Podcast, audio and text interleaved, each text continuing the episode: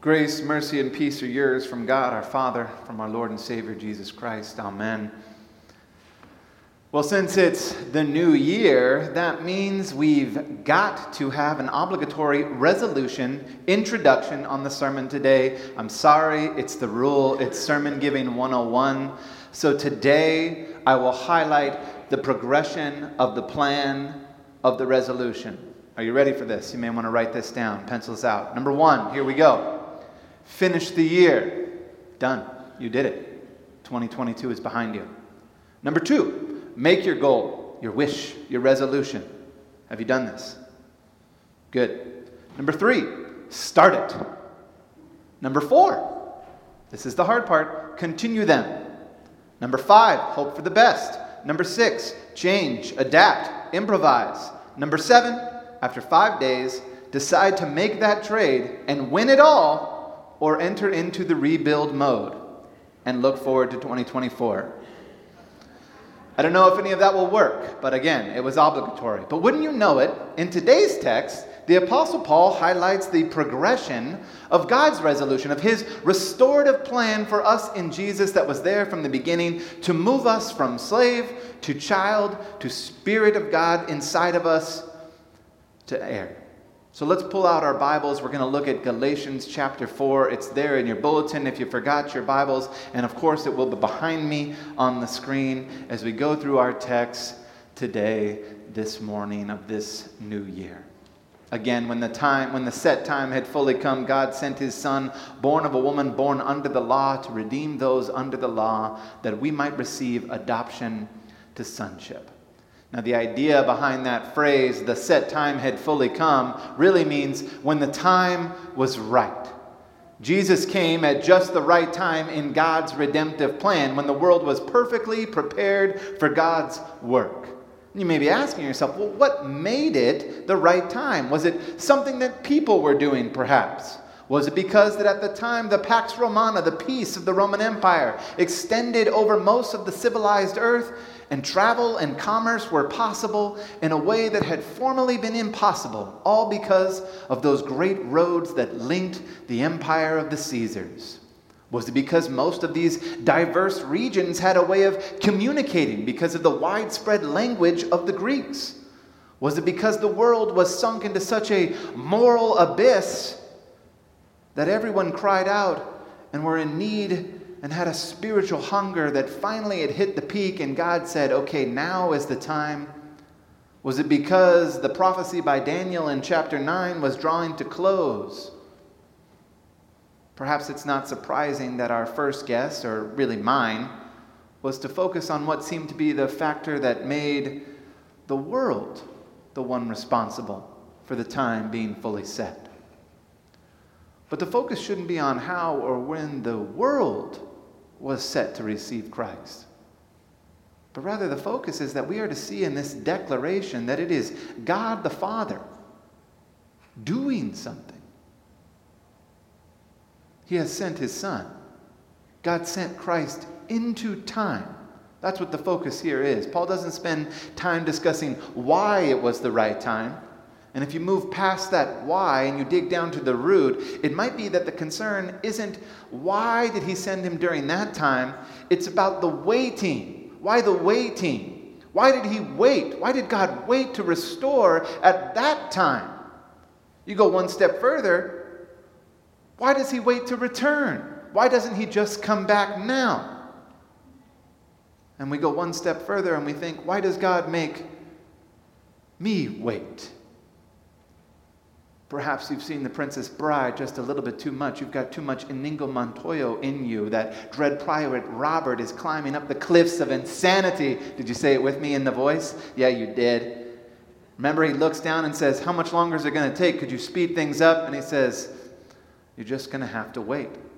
And he says, I hate waiting. And maybe you do too. You hate watching the downloading screen. You hate doing the research, the discipline. You hate making the resolutions. You want a resolution just like me that requires absolutely no work, it just happens. Because it's difficult to wait. If you go one step further, it's difficult to hold on to the hope when you're waiting. And if we take it really far, it's difficult to believe when God seems to be always making us wait. I've heard it said that don't you think it's strange that if God knows our address, what's He waiting for? If He would just show up, if He would just come to me, well, then I'd believe. Then I'd do what He asks.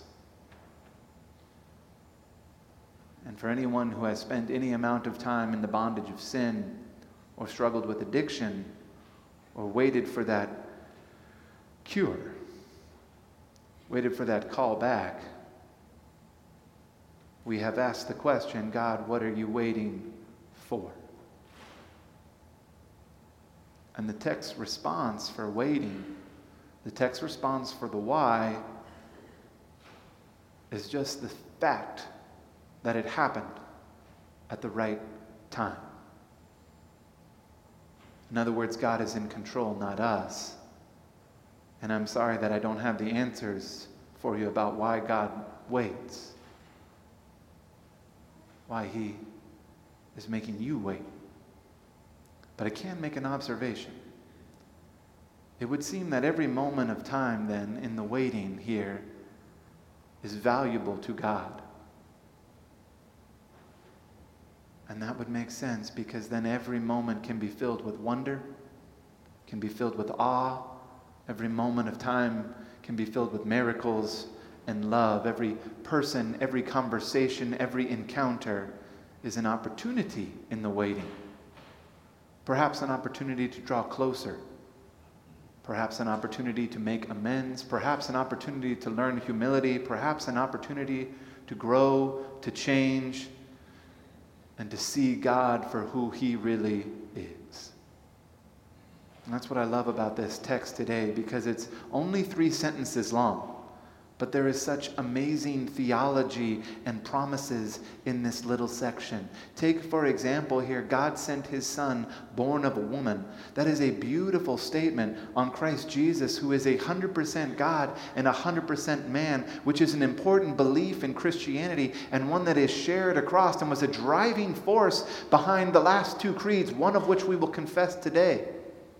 Not born of a man or born of a human, but born of a woman are you thinking about how in John 1, verses 12 to 13, it said, Yet to all who received him, to those who believed in his name, he gave the right to become children of God, children born not of natural descent or of human decision or a husband's will, but born of God? Or were you looking further back, remembering that Eve, the woman,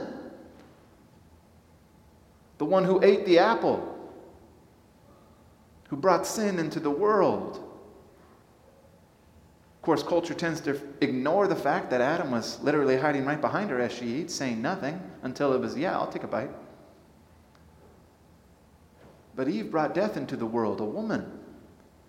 Yet in the fullness of time, it was woman who brought life into the world. That's why her name got changed to Mother of the Living. Because every human being who lives is born of a woman.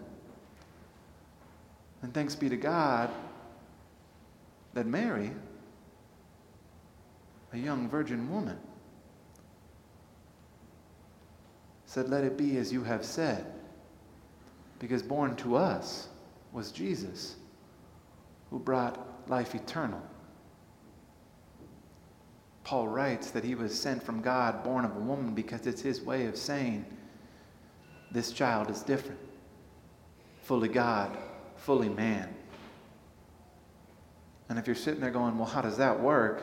It's not logical. It's not a philosophical stance. It's not 50 50. It's not sometimes he was God and sometimes he was man. I'll tell you, after three credits in pastor school, how it works. Are you ready? It's a mystery. Just saved you like four grand, brother. But again, if we get caught in the details, we miss the big verb there sent. God sent his son to us with a purpose. And that means we have a God who not only chooses the time, but chooses to come down to be with us himself. Who looks at people not as unworthy or a waste of his time, but worth fighting for, people who are worth everything. What's the saying? The secret to governing upon the earth is that the human life figures as nothing, while heaven sets the worth of a soul at everything? You may just be a number to the world, but to the Lord Himself, He knows you, chose you, came down to stand next to you, to be with you every step of the way. Even when you sin. Because you go a little further and you see that Jesus was born under the law, and you can do a little homework on your own by reading Hebrews 9 and 13 to get a little background, but I'll do my best to try to summarize it. Mankind was supposed to obey the law, that Mosaic law, yes, but also all people, regardless of if you were a Jew or not, are born under the law. Paul mentions this at the beginning of Romans, that we're all under the law. And he summarizes it by saying that none of us keeps the law. Each one of us is guilty of sin. And if sin happens, if the law is broken, then the result of that is that blood must be shed. Leviticus 17 states that the life of the creature is in the blood. And so you must shed the blood on the altar to make atonement for your life. And that sounds pretty harsh. Actually, let me rephrase. That is harsh.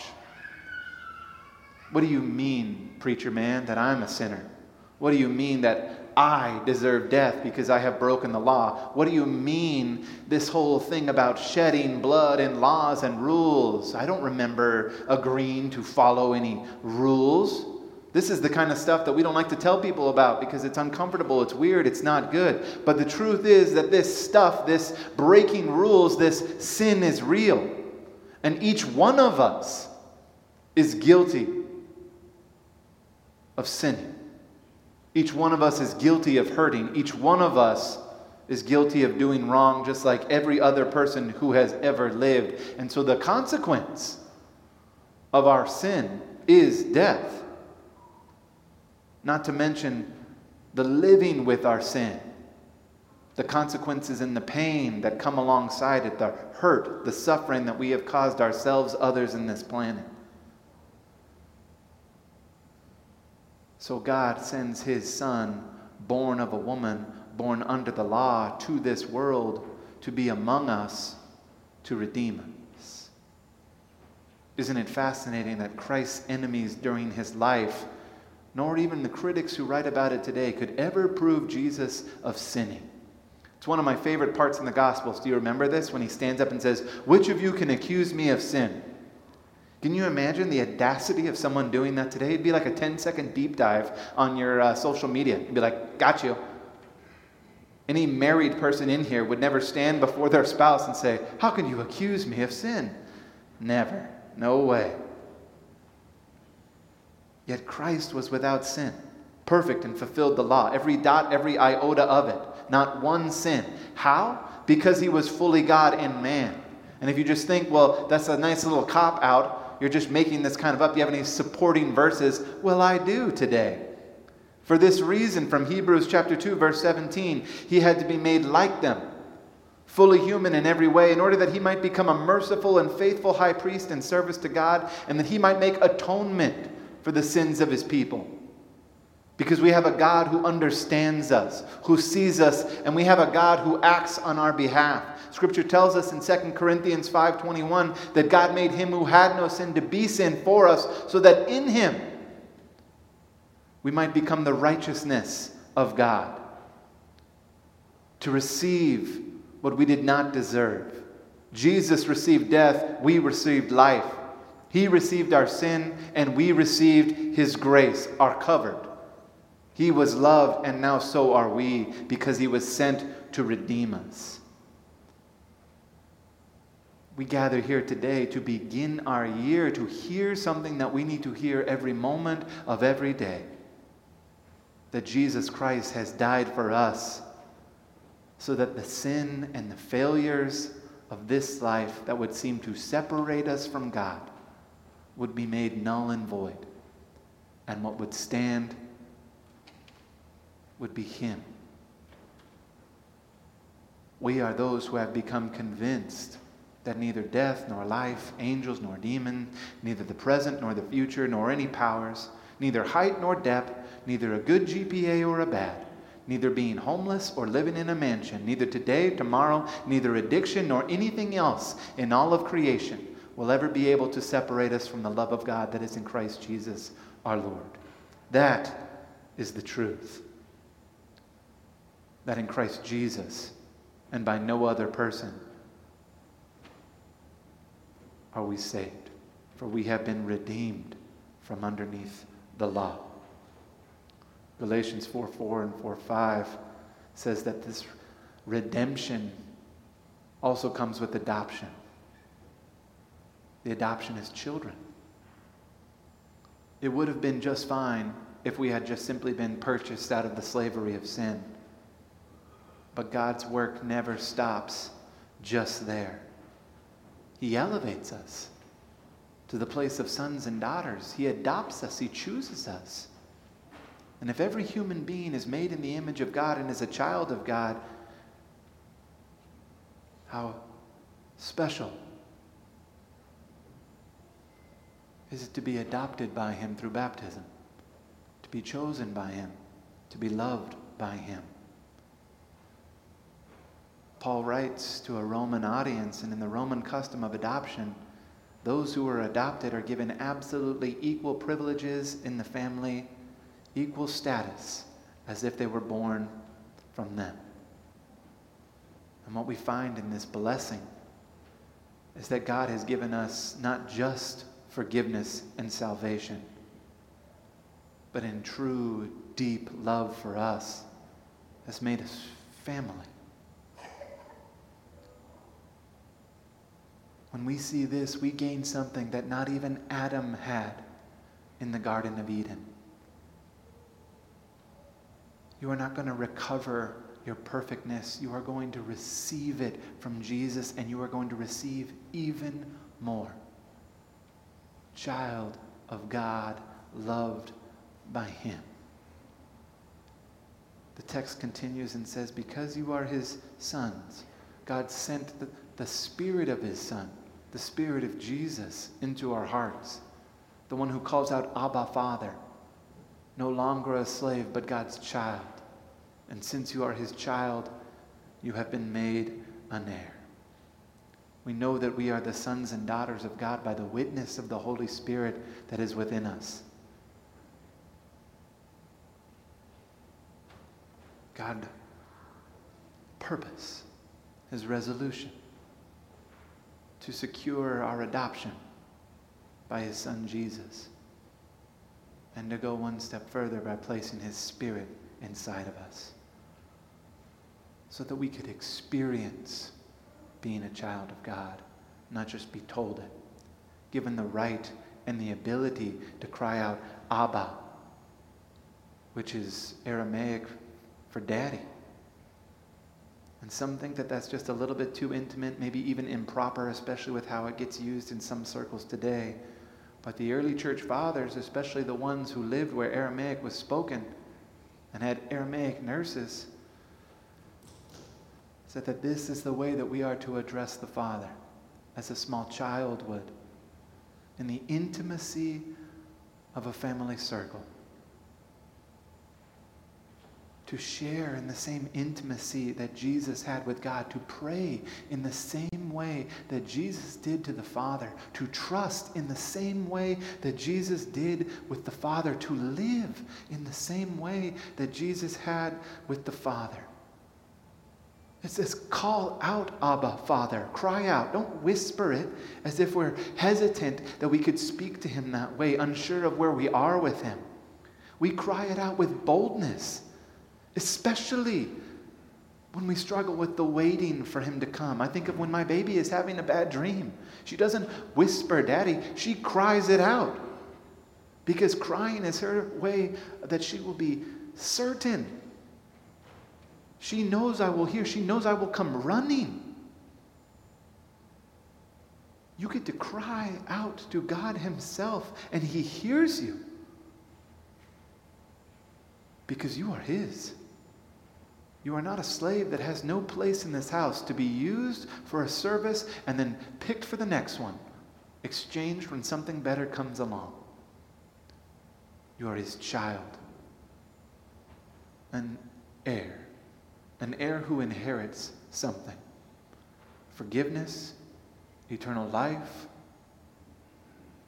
But you inherit also God Himself. And to some, that may seem like an imaginary inheritance, but to us, we find that to be an heir of God, to receive the very Spirit of God in us, is the richest inheritance of all. Because it means that every day we are not alone. And we start this year off knowing exactly who we are His and part of His family. We are those who are included in the transformative reality of a life with Jesus Christ, participating in the life that He has given us together as brothers and sisters, sharing in His peace, His hope, His joy, and His purpose.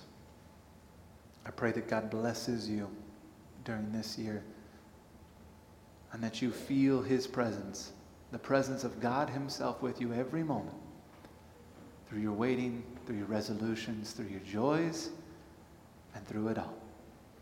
Amen.